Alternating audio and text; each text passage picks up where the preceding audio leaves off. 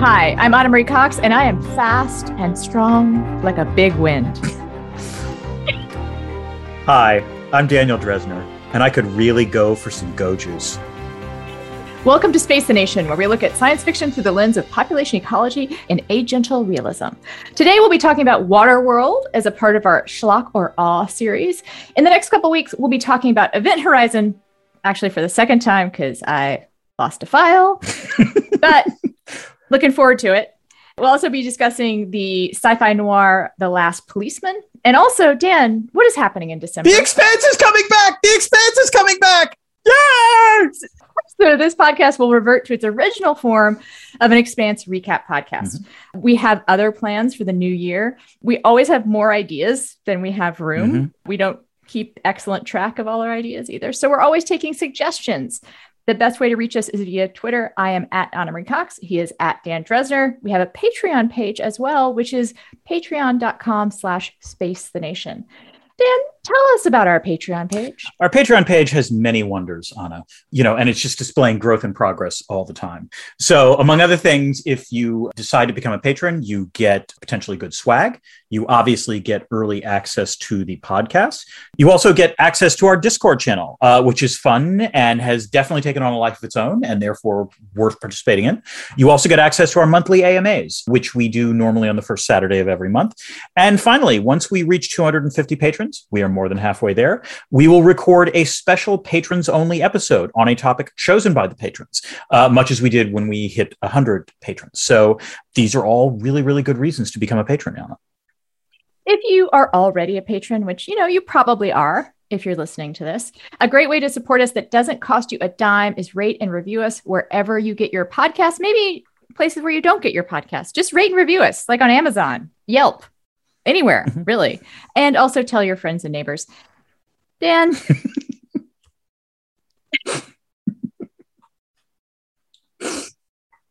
Yes, Anna? Why are we talking about this fucking movie?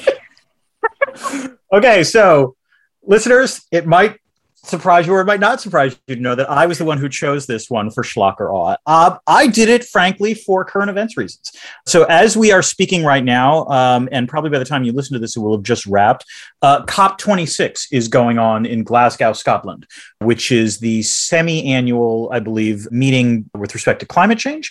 And we aim to be an eco-friendly podcast, I think, Anna. And to be blunt, if things do not progress better on the climate change front, we might have to deal with more dumb movies like this. Dumb movies in which Kevin Costner drinks his own urine. Dan, that, you know what? You gave that a twist ending. Yeah. If things don't improve on the climate change front, that sentence could go a lot of different ways as far as like bad consequences. Right. More movies like this I have not heard before. I think it's a valid reason.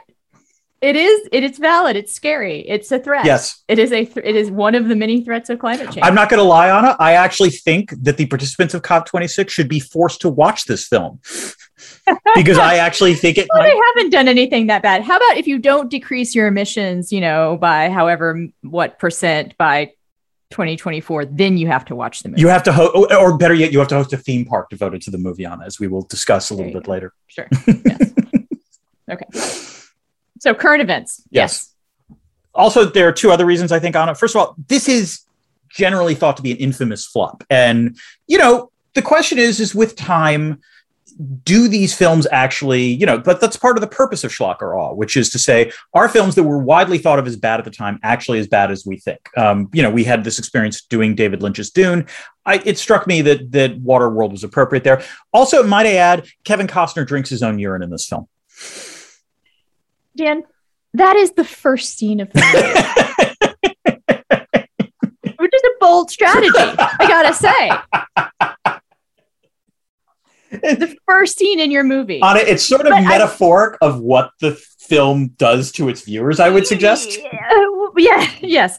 Also gives you kind of a weird and inaccurate sense of what the rest of the movie is going to be like. Because this movie wants to be, it was pitched as Mad Max on the water, right? And it goes for that sense of a post-apocalyptic landscape and survival of the fittest, uncaring world with uncaring people. Right. And indeed, drinking your own urine. That fits in, you know? The rest of the movie doesn't follow through on that at all. Like, there's no sense of apocalypse even. We'll talk about this more, I know, but in a way, like, I kind of respect the movie for starting with him drinking his own urine. Yeah, no, that's actually like, I will say this, if that's the vibe you're going for, that is certainly a way to shock. And it's something you don't always see, but the rest of the film... It's downhill from there. That is what we'll say. It is downhill from drinking his own urine. That is the way to put it. That does encapsulate it. I agree. Yes, absolutely. I will say we are not the first people to try and reconsider this movie. Mm-hmm. There is a piece in The Guardian last year in which Ben Child described it as a perfectly watchable cult classic, which is a thing you can say. Perfectly watchable. I'm not sure in the annals of time. You can say it, Anna. I'm not sure you should say it, however, is the way. But you know what? Actually, you're correct. I thought of that as an incredibly lukewarm review, but it is a crime against humanity to give this movie a lukewarm review. Yeah. No. It's like it is in fact not perfectly watchable. Technically, it is technically watchable, Anna. I'm not sure it is perfectly watchable. You're right. It is. You can indeed put your eyes upon this movie. You and I have proven that, but it took effort, Anna. It took a lot of effort. It did. I wound up, we talk about movies being good for like folding laundry and stuff, as like put it on the background. Dan, I wound up lifting weights during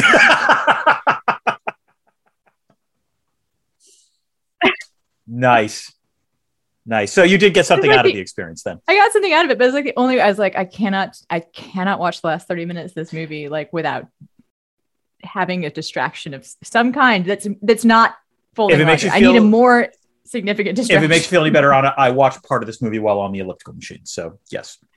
There we go. Okay, we figured out what this movie is good for, I guess. This brings us to the story behind the story, Anna. And I think it's safe to say that if I understand it correctly, the story behind the story is a better story than the actual film. Dan. Zach and Jill went up a hill is a better story than this movie. You have characters, you have action, you have narrative tension. Yes, indeed. You got it all. Yeah. Waterworld has none of that. So I have, of course, many more things to say about this movie than we have time for. I'll just try to hit the highlights.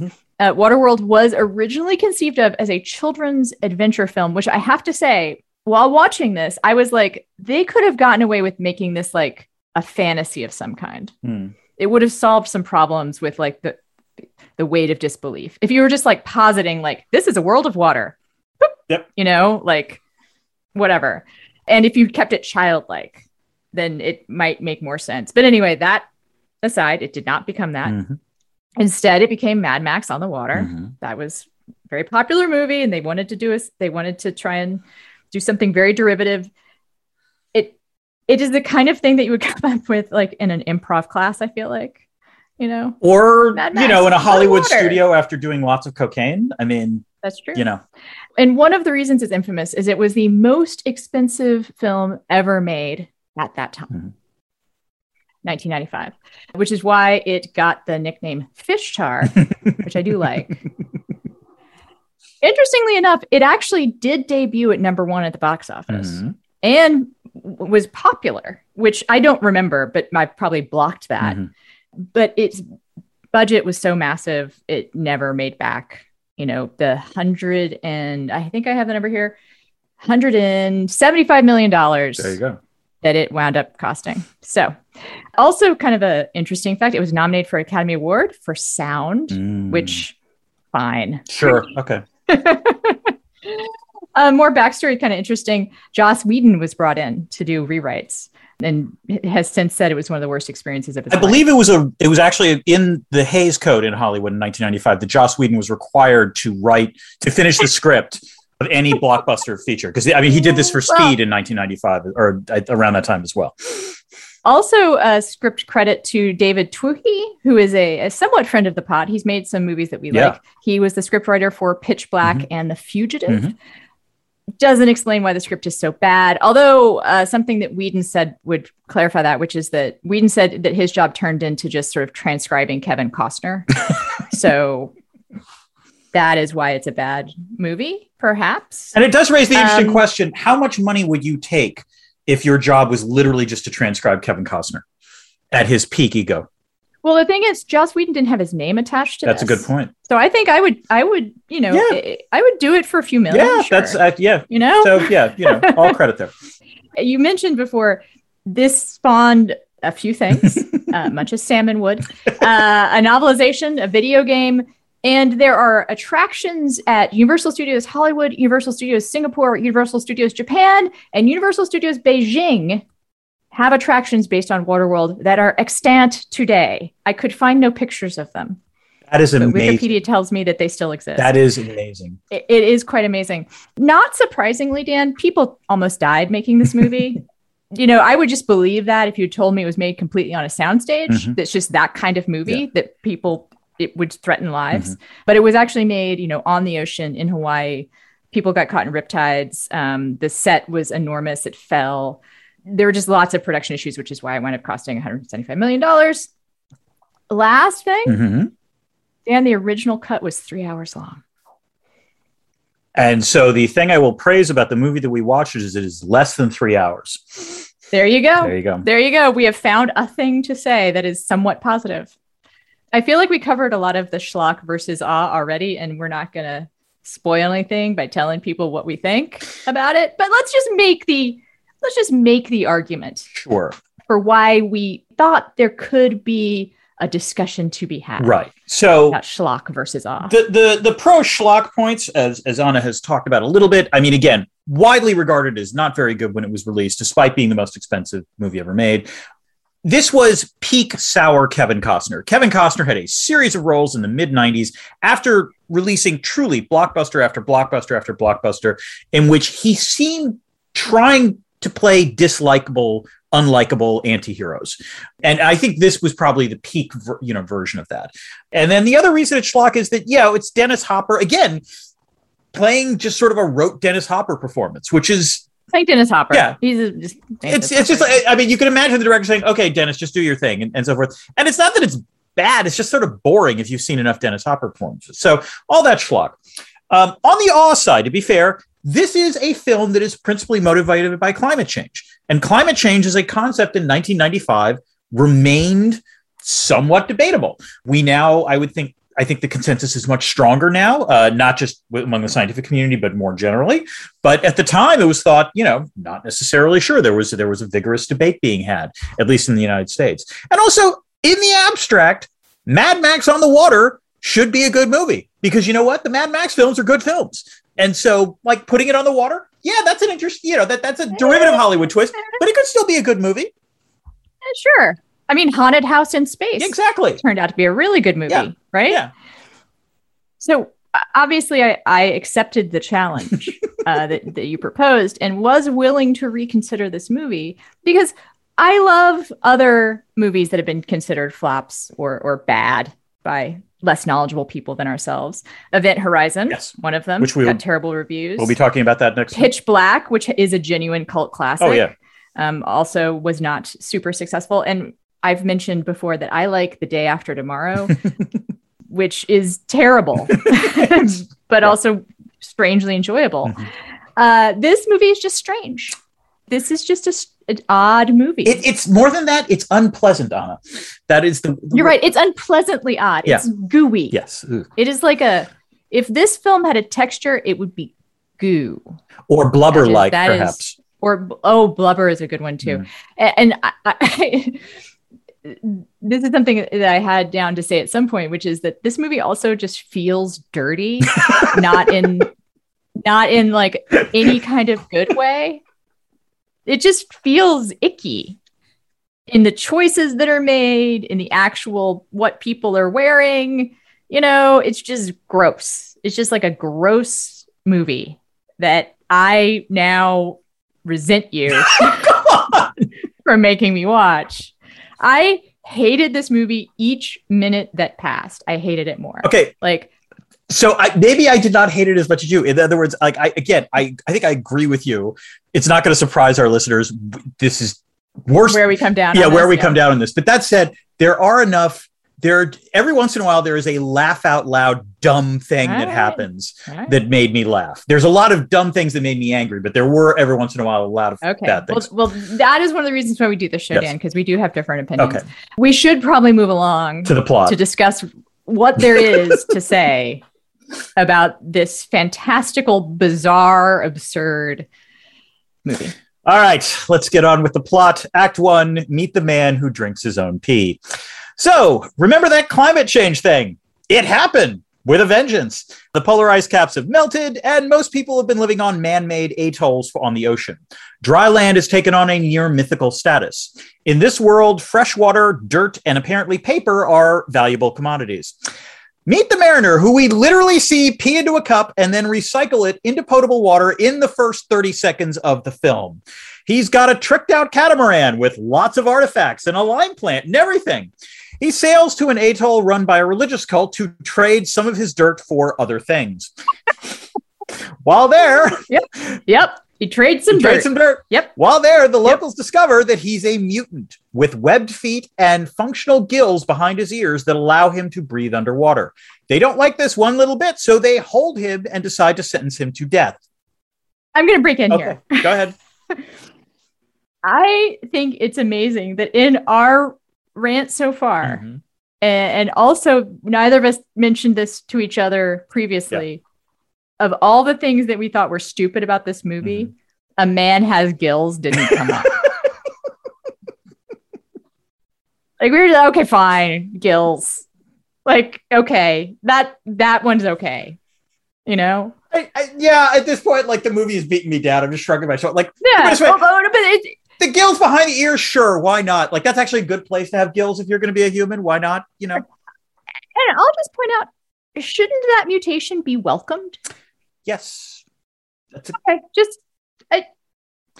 There are so many things that don't make sense in this movie. We should not point them all out. So I'll just have to sit on my hands. I will say it is a religious cult that does not like this, and a religious cult that apparently thinks that if you bury enough people in the ocean, you will eventually get dirt. So I'm really not going to...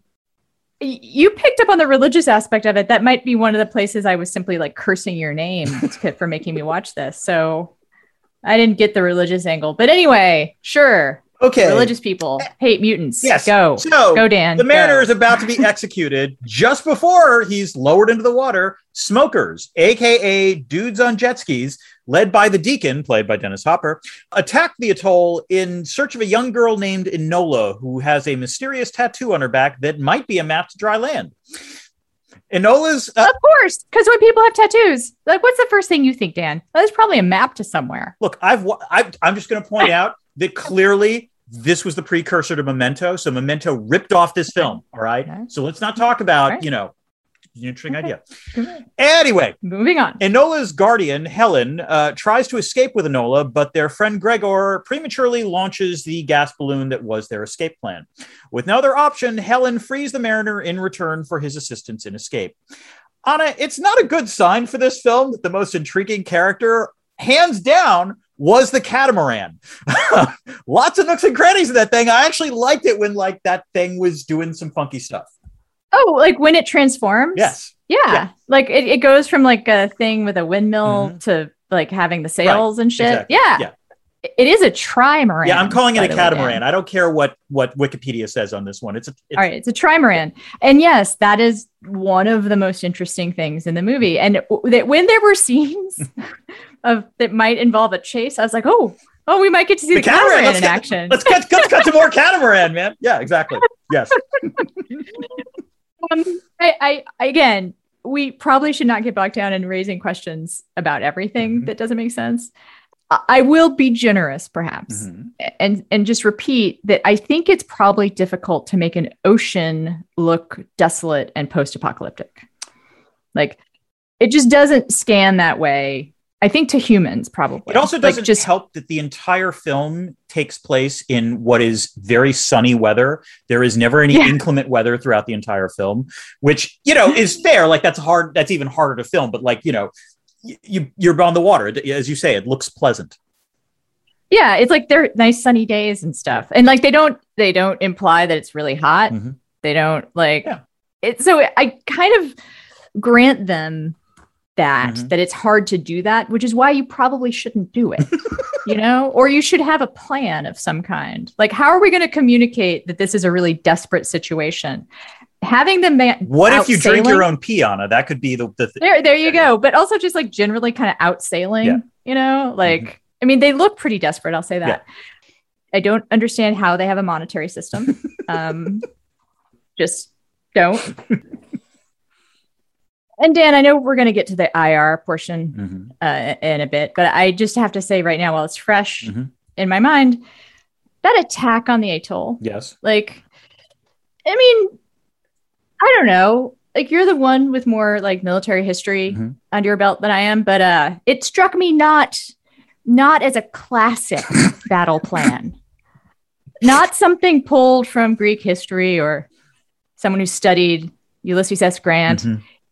It seemed fucking stupid.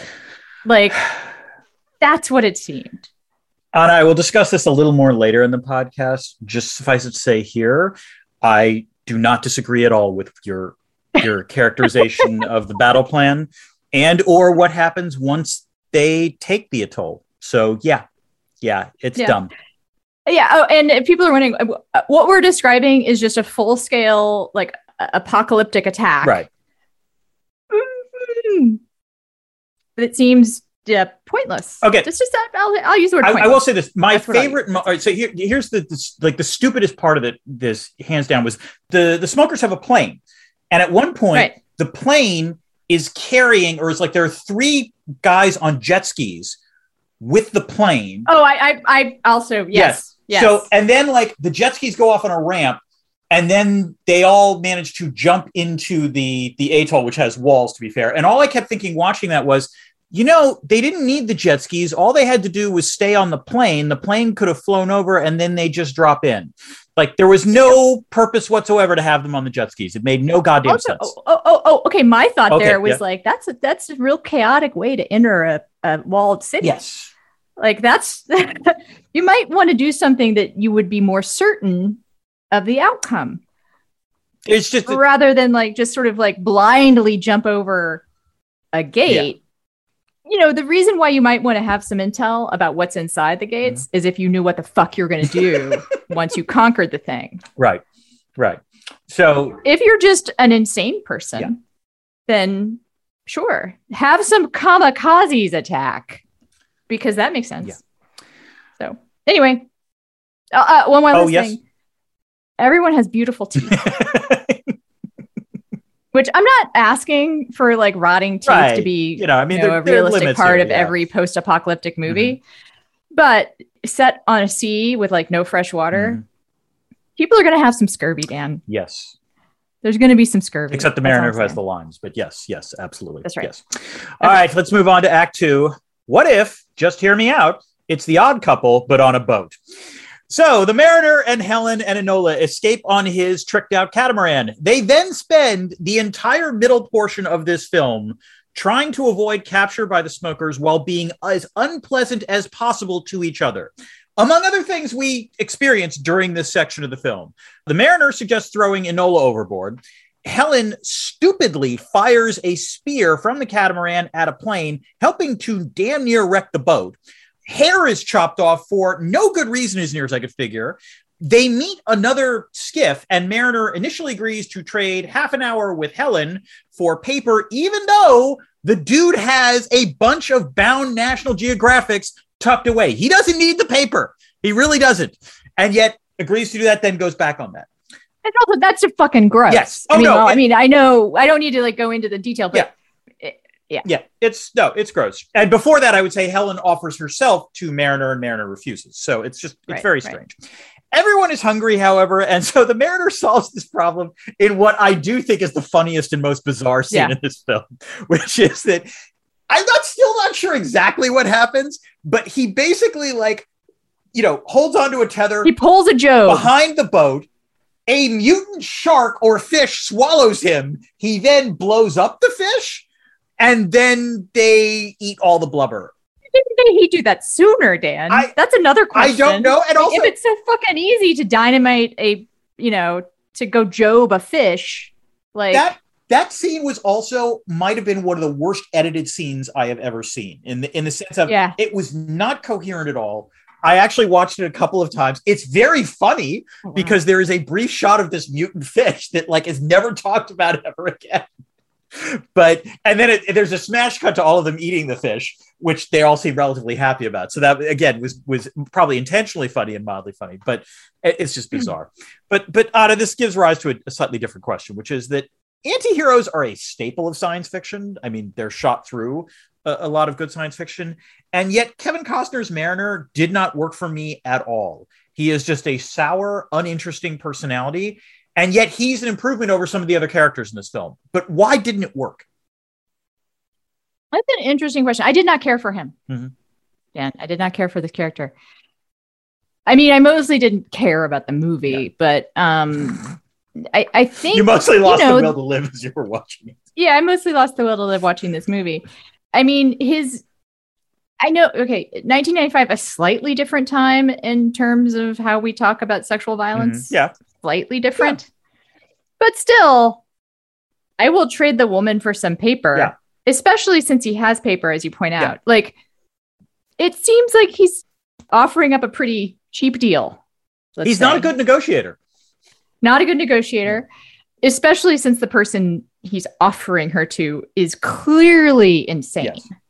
Like, is telegraphed to be a crazy person, you know, that he could probably best in battle. Perhaps if they wanted to go that way. And there's like no, and also like, okay, I was watching it. I'm like, all right, there's going to be like a reason he does this. Like it's a tactical reason. Nope. Like he's going to go steal the boat while they're in the, Nope. He just changes his mind. Yeah. For some reason. Let me put it this way. The movie would have been improved if they had deleted that entire sequence. There is nothing gained from that sequence. It, either there's or whatever. Nope. Yeah. Nope. Helen's an idiot. Yes.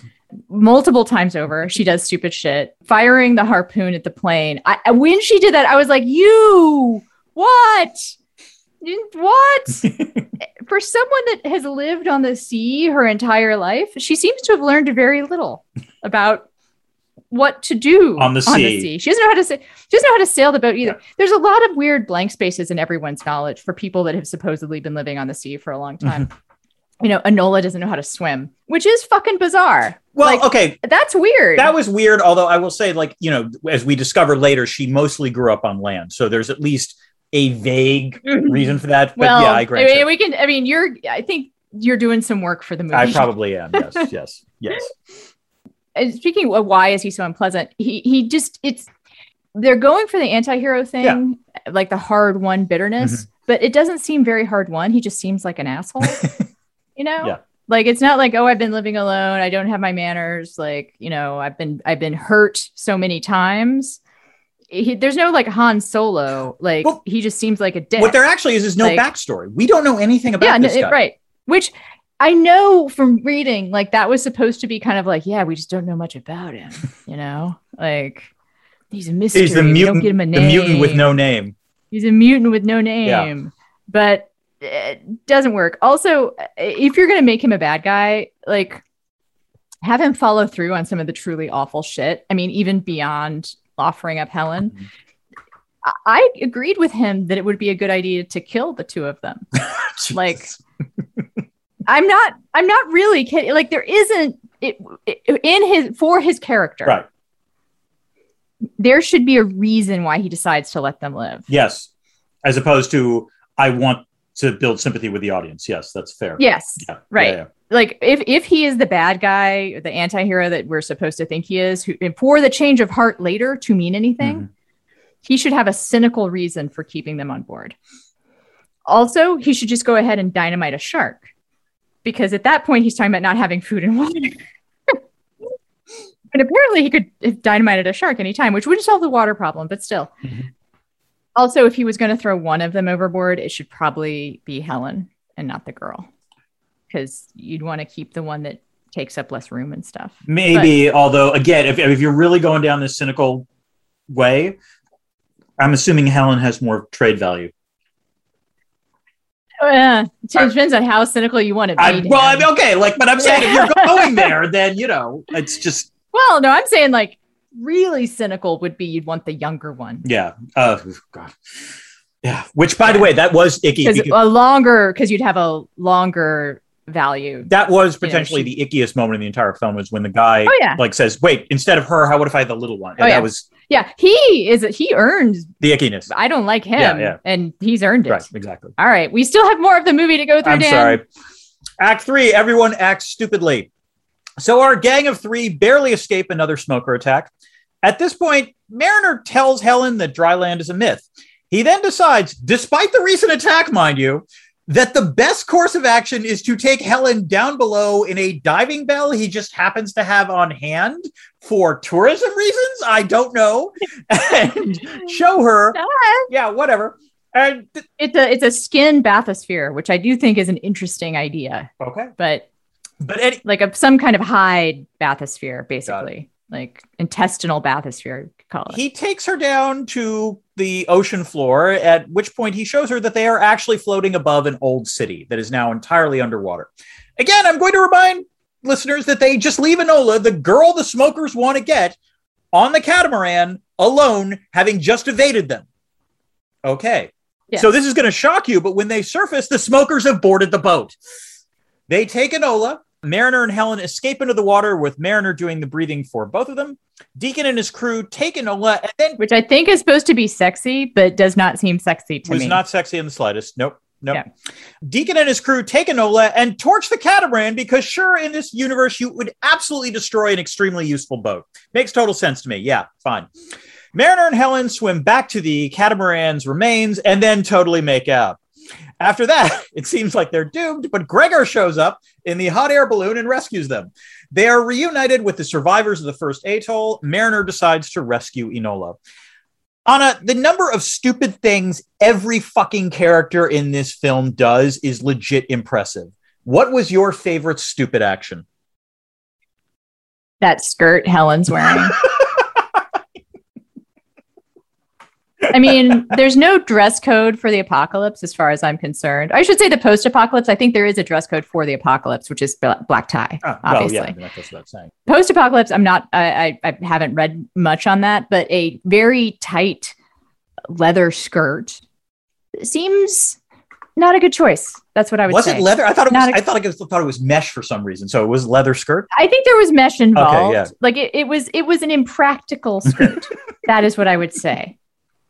And you know what? That describes almost everything everyone does. Mm-hmm. Impractical. Like, there's just a lot of shit that happens that doesn't make any sense. I wrote down in my notes at one point, observing my own notes, yes. I'm writing down a lot of this doesn't make sense. Yeah. Like the shorter version of my entire set of notes, which, by the way, is only 2.5 pages, because by the end, I was like, fuck this. Like, I don't want to remember what I'm watching. Dan's doing the plot recap. So I'll just. Let's be clear. I suffered for this episode, Anna. Okay. I know that you think that's did, but you actually had the more interesting story to tell. That's all I'm going to point out. That is true. Impractical and reckless. That's how I'll also describe the actions of most of the characters in this movie. Mm-hmm. We haven't gotten to the oil stuff yet, but... People use up precious resources pretty flagrantly, I would say, in this movie. Yep. You know, like there's stuff there's not supposed to be a lot of, mm-hmm. and people just use them. Use it. Yeah. Like they make a big point. Like the flares are the thing that I kept thinking about. Like, I don't think they can make flares anymore. No, I'm pretty sure they don't have that technology. And Costner just is like, flare here, flare there, flare here. Yeah, flare there, you know? As he's doing the underwater tour, he just lets flares go for no reason whatsoever, as near as I can figure out. I mean, the flares are going to sink. It's not like the flare is actually like a breadcrumb or anything. I mean, this movie is an interesting thought experiment in what happens when, you know, no one says no, right? I'm taking an improv class right now, actually, honest to God. Wow. And it turns out like the, you know, cliches and stuff you hear about improv. Yes, and is a thing people say to each other mm-hmm. in improv. Very much a thing we're supposed to do. Yes. And I feel like someone should have said no, but to someone in this movie. And yet that did not happen. All right, let's put us out of our misery. All right, again. Let's finish this. I can tell up. Our listeners are eager to know how this film ends, so let's close with Act Four. Yeah. What if we throw a bungee jump into the climax? Deacon takes Enola to his home base, which is a rusted-out tanker ship named, wait for it, the Exxon Valdez. He tries to get her to talk using typical bad guy methods, but surprisingly, this does not work. Meanwhile, his followers are getting... Although you'd think she would talk, because she is a fucking chatterbox. She does talk a lot. She does talk. That's actually a plot point. Yes. And you know what? There's some method acting there. Like, I was annoyed by her. So, way to go, girl who played Enola. Tina Majorino, who actually grows up to, she's in the Veronica Mars show. So actually a decent actress. I'm going to point this out. Method. Yes. Anyway, meanwhile, Deacon's followers are getting restless because they're running out of oil, also called go juice in this film, and want to know a little more about dry land. Deacon gives a rousing speech claiming he knows the way. And so they start rowing the ship, which I have to admit was mildly interesting. Like, you suddenly see like a tanker where like it looks like an old galley ship going somewhere. The mariner uses this speech to infiltrate the ship. He confronts Deacon on the deck and tells him to release Enola or he'll ignite the go juice with his flare. The Deacon thinks he's bluffing. Nope, not bluffing. The ship explodes, all hell breaks loose, and in the chaos, Mariner manages to rescue Enola. Then I just want to point out that is fucking crazy. Yes. Like, there are hundreds of people on board. Yep.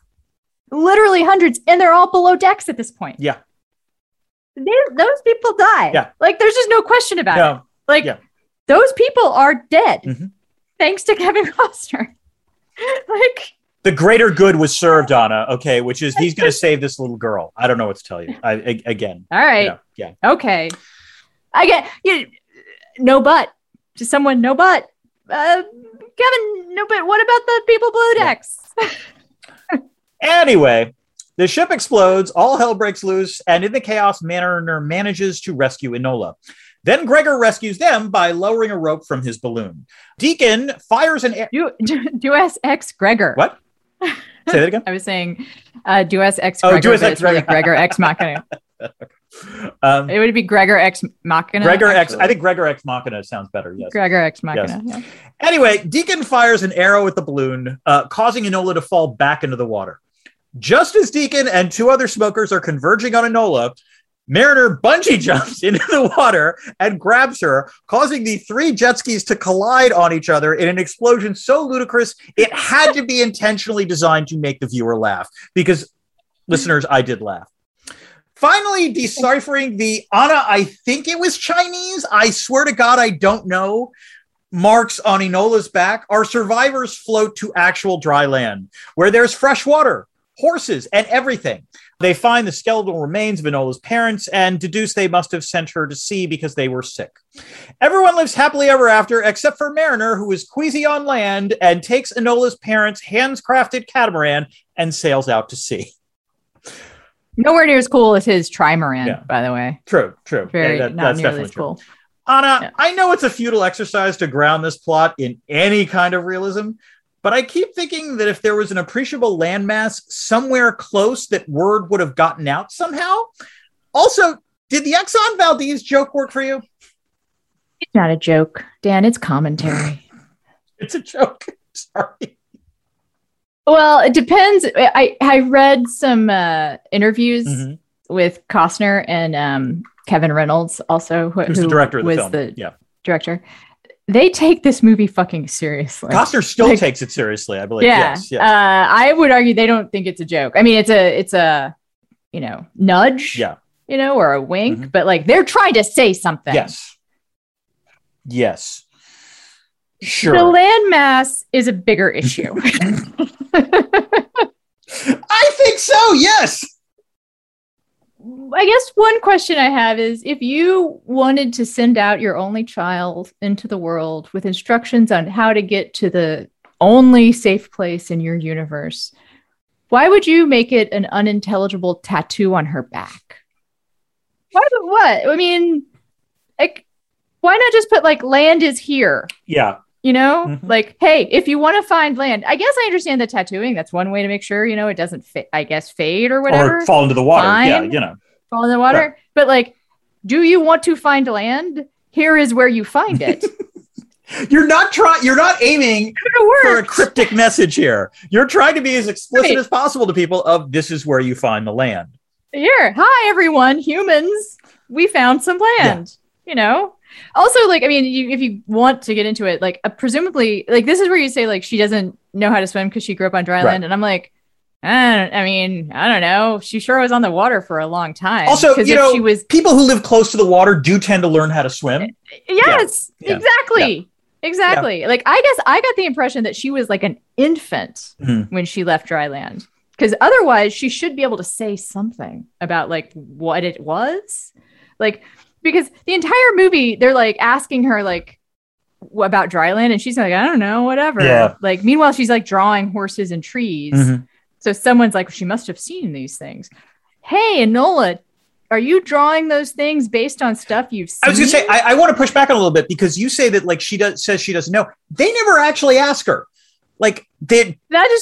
That is true. I mean, you're right. You know what? They don't like Mariner doesn't ask her. Helen, who presumably is, I don't know, her guardian or something, never brings it up with her. Like, these seem like basic questions to you know. What are you drawing? That is something that is something an adult says to a child all the time. Hey, what are you drawing? Right, exactly. I say that to kids and I hate kids. Hey,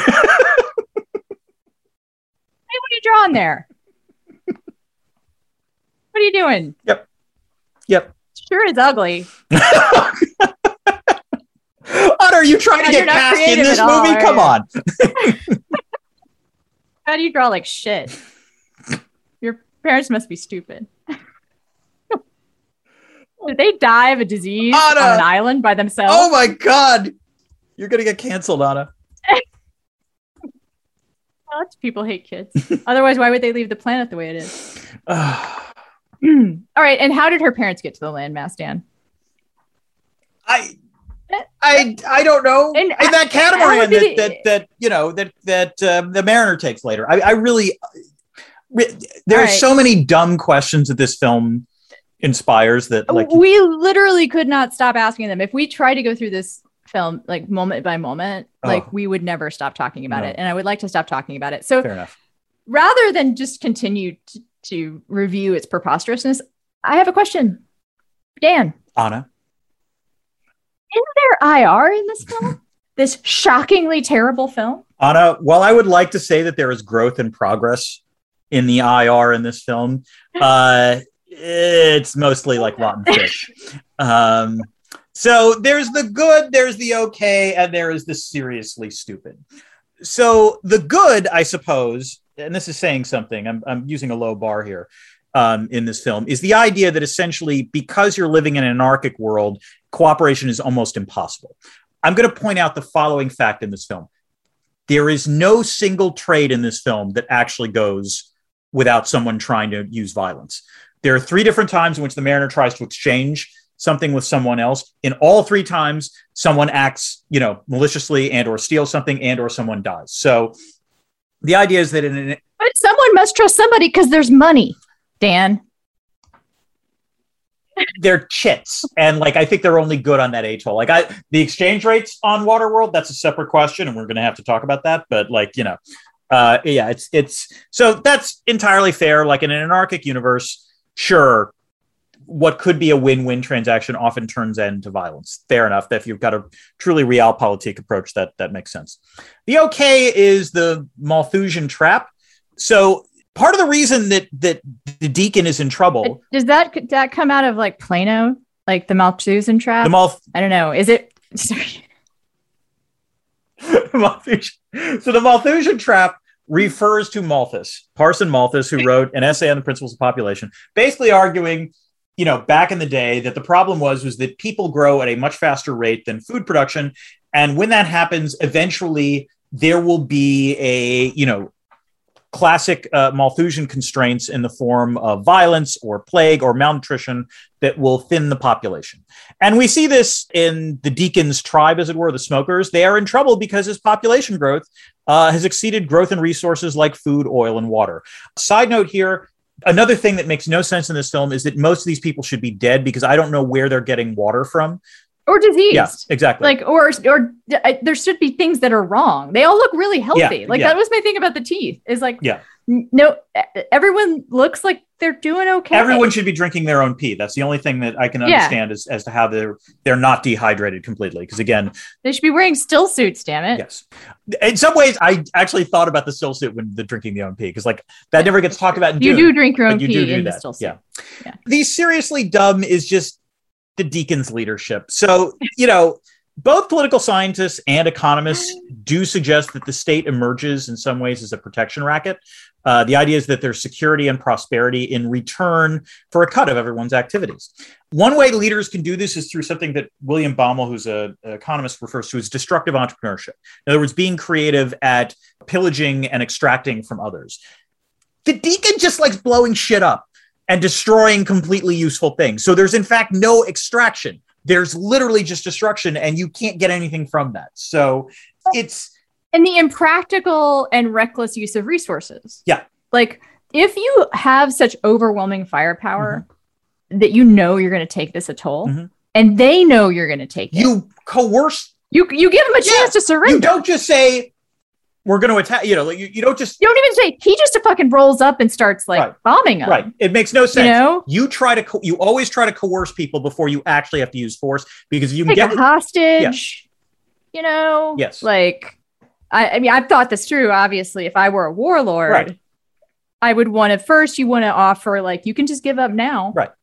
Because I'm going to kill you otherwise. Then you can kind of go to the hostage thing, still not using up a lot of resources. Right. You don't want to use resources, particularly scarce resources, in this world where most resources are scarce. And instead, you're just like having people fly fucking jet skis, which are terrible, by the way, just in real life. I hate jet skis. But again, I think there is a good contrast to be made between Waterworld and, let's say, Mad Max Fury Road, which is honestly one of my favorite films. It is a fantastic movie, which also has gonzo shit in it.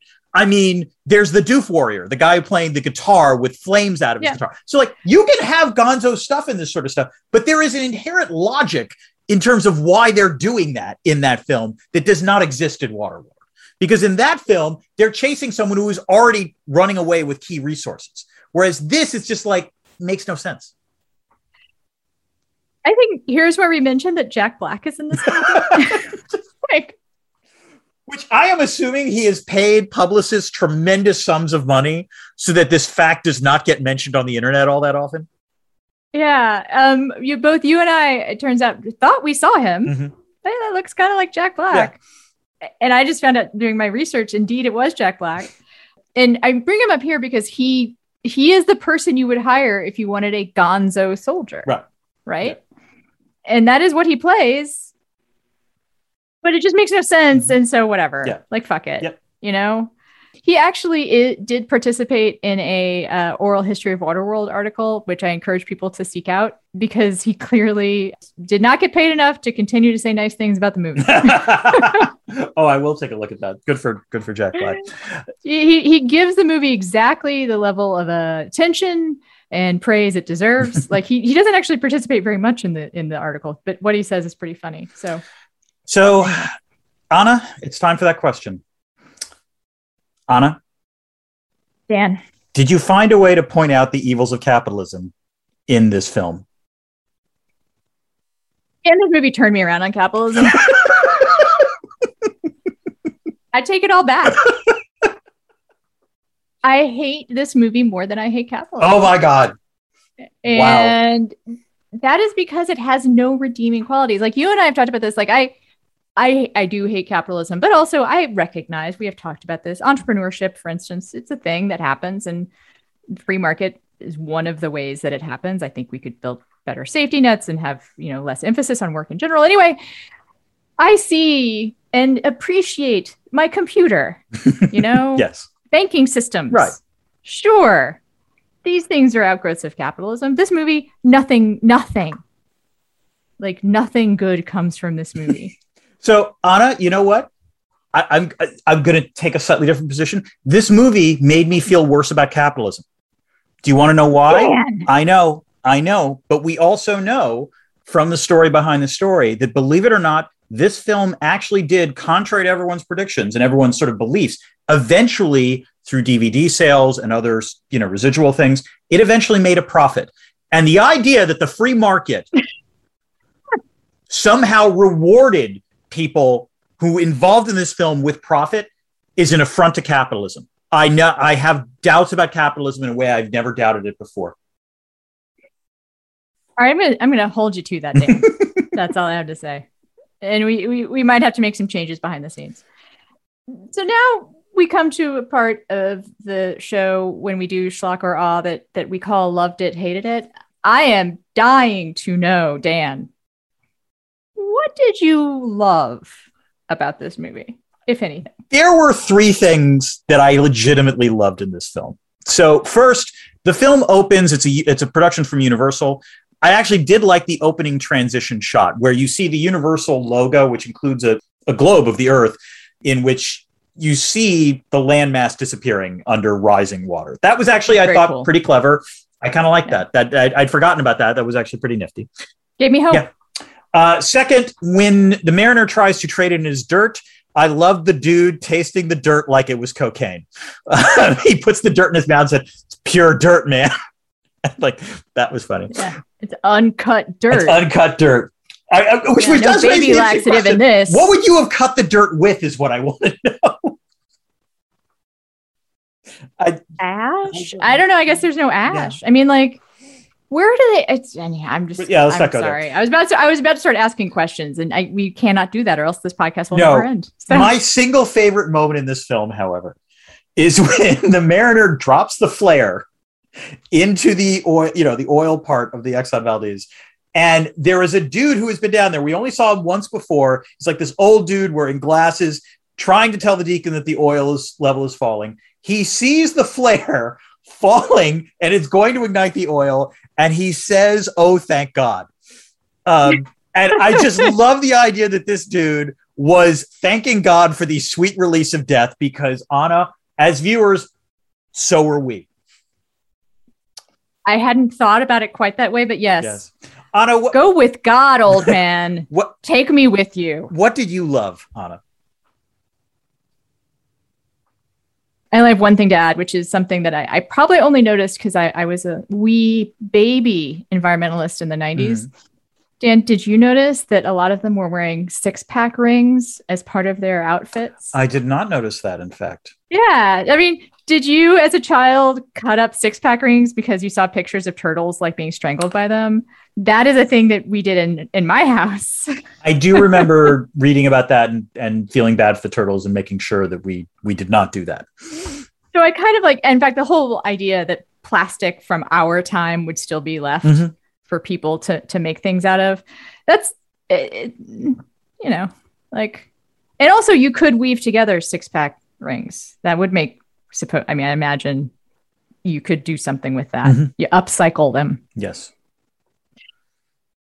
Dan, I guess the only question I have now is there anything we haven't talked about already that you hated? I hate the primary thing. I hated all the major characters. And mostly what I hated was the half thought out world building. Like, clearly someone tried to think about this a little bit. And there are things that make sense. The idea that fresh water is incredibly scarce. The idea that dirt would actually be valuable. That makes sense. You're going to have to find some way to have like fruit or, vegetables. Then you're going to need dirt. But like, there are other elements of this where it just made no goddamn sense whatsoever. And I have to say, the more I think about it, the angrier I get. Because if this is supposed to be a serious movie that is supposed to be telling us stuff, then, put a little more effort into the internal logic of it. Yeah. Anna, what about you? I hated everything. I want to emphasize how much I hated Enola, the child. I hated her more than I hate most children. She is a talky little tot, which annoys the mariner and annoyed me. She does just go on and on about nothing. It was just so fucking miserable watching this movie. Like, the night lasted forever. I don't apologize. I guess that's the thing. I would have made you watch it again. You know what? Again, this is the outcome we want to avoid. We want to avoid really stupid movies, like bad movies, and not good bad movies. This is a bad movie. That's the only way to put it. It's a bad movie. Yeah. Which brings us to Schlock or Awesome. Yeah. Everyone knows where we come down on this. So I think the question I have for you, Dan, is this the worst property we have discussed on this show? Film, book, TV show, of all the things. We're on episode number 46. Yep. Where does this fall? I guess we have to take The Expanse out, of course. So of like the 30-something things that we've discussed. This movie is so much worse than the other Schlock or Awe episode we did, which was Battlestar Galactica, the first edition of Battlestar Galactica. That is high art compared to what we just had to watch. Yeah. The only thing I can think that I've watched that might be in the conversation is the Suicide Squad. And the Suicide Squad had Idris Elba. Exactly. It had Idris Elba. So, it was, and Joel Kinnaman and Viola Davis. And so, no, it was. Yeah, we could get that. It had a pretty decent cast. It had a decent cast. It's better than this stuff. No, I think this does qualify as the single worst property that we have talked about. It's worse than H.P. Lovecraft. Yeah, I know. I was going to say it's even worse than Lynch's Dune. Yes. I think Lynch's Dune is the only other thing that we've reviewed that while I was watching it, I was like checking my watch or like waiting for it to be over or like thinking, can I get away without actually finishing this? Will Dan notice if I don't actually finish watching this? You're like one of my live with myself. You're like one of my students if on I don't it. Jesus. Finish watching this. Oh, yeah. God. But I think, Dune was incredible. Lynch's Dune is incredibly bad, but at least it is sort of interesting, though. Yeah. That's the thing about it is that once you kind of get the sense of what he's doing and like where he's going with stuff, you don't want to keep watching. Like he has a few interesting ideas, right? Including the pugs. Yeah. The pugs of Lynch's Dune. That would be that'd be a great article to write there. The pugs of Lynch's Dune. The other thing is that since Dune itself is a much better and it's such a much better work than whatever this script was, that even Lynch doing the damage that he did to it, it still remains at least mildly interesting. Yeah. Yeah. No, this is easily the worst. Even the music in the film made no goddamn sense. Oh. The music is horrible in this film. I have a music trivia thing for this, which is that the original composer apparently turned in something that Costner deemed too, quote unquote, ethnic and depressing to use, which might have made sense, actually. I would want to hear that. No, actually, that makes sense. We don't use the word ethnic anymore, but like... There were times during this movie where it felt like the music was like a Pirates of the Caribbean score or something. Yeah, I was thinking of Raiders of the Lost Ark, that kind of like majestic sweeping stuff. And, in fact, one of my first notes is if you're aiming for Mad Max, like you can't have like this sweeping score. Right, exactly. Because like it makes no sense. Yeah. It's totally illogical. Yeah, no. We're getting I was going to say we're getting into some details, but yes, it's splash. Things have fallen into the water. That's what I'm saying. It's the debris field. Dan, is there anything that you want to say about this movie that we haven't already said? I think there are two things, really. First, at one point, Deacon says, "Don't just stand there, kill something." That's a good bad guy line. I don't want to say everything is awful. Like that was a decent bad guy line. Fine. And finally, and I know I need to let this go after we stop talking about this film, but if you're going to drink your own filtered pee, at least maybe let it sit for a while so it cools off, because otherwise you're just drinking like mildly hot water. It's just, ugh. It's pretty gross. Really gross. Pretty gross, Dan. Anna, what about you? So I have one thing left, and it's kind of a big thing, but I actually got so mad at this movie. I Googled DIY desalination because I was like, I mean, okay, water's scarce. Right? Fresh water everywhere, but not a drop to drink, as someone once said. And it turns out desalination is not difficult. What it is inefficient. Requires a lot of energy to produce not much water. However, great strides have been made, especially in the last 10 years, so maybe we shouldn't blame the movie. But what I kept thinking, even after I found out that desalination is difficult, is A guy fucking built a blimp. I think there's a lot of DIY energy going on here. Like, there's some people with some time on their hands and some interesting ideas. And apparently this has been going on for hundreds of years. I just think someone would have put some thought into what can we do with all this water around us. You think the mutant great-great-grandchild of Elon Musk would have created, like, you know, an idea lab for like ways that you could deal with this. Yeah. Because there are, again, it's inefficient. So... that's why we don't do it today. Mm-hmm. But like, you can do it through filtration, basically, and condensation, mm-hmm. like osmosis. So like, if you have enough people doing it mm-hmm. for a long enough amount of time, and what else are they going to be fucking doing? I mean, again, of all the things to pick on in this movie, but it is the basic, like, sort of plot point of the movie, mm-hmm. right? Is that water's scarce. Yes. Also, again, this just makes me want to say again, you don't really feel that water is scarce. No. You know? And part of it is the ocean, but you should get a feeling for, like, how desperate they are. And no, let me put it this way. There's the Bridge on the River Kwai. There's a great sequence where William Holden, having escaped the POW camp, is in the ocean, and you, like, the dehydration he displays is, you know, in like that, those few minutes are far more effective than anything we see in this film. All right, I guess we're done. I mean, I'm losing steam. I can't believe it. I'm so glad we did. I am glad we talked about this movie since you did make me watch it.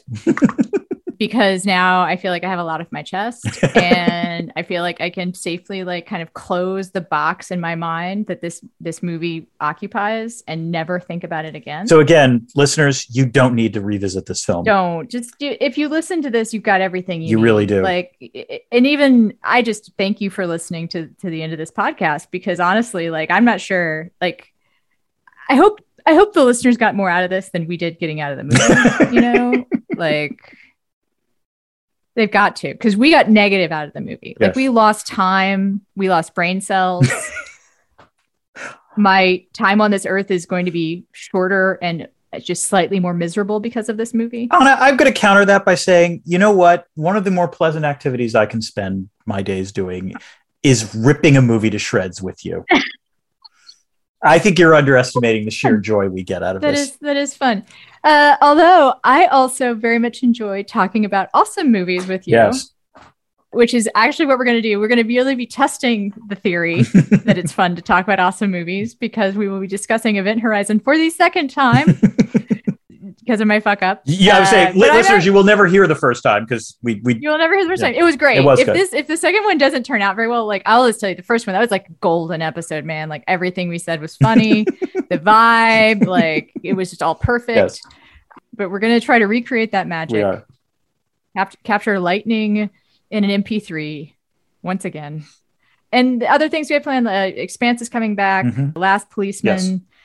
Become a patron if you haven't already. Rate and review if you already a patron, or for some reason are skipping patronage, which I get. Times are still fucking tough out there. And, you know, we like to hear from you. I am at Anna Marie Cox. He is at Dan Drezner. And until next time, Dan. Keep this channel open for more.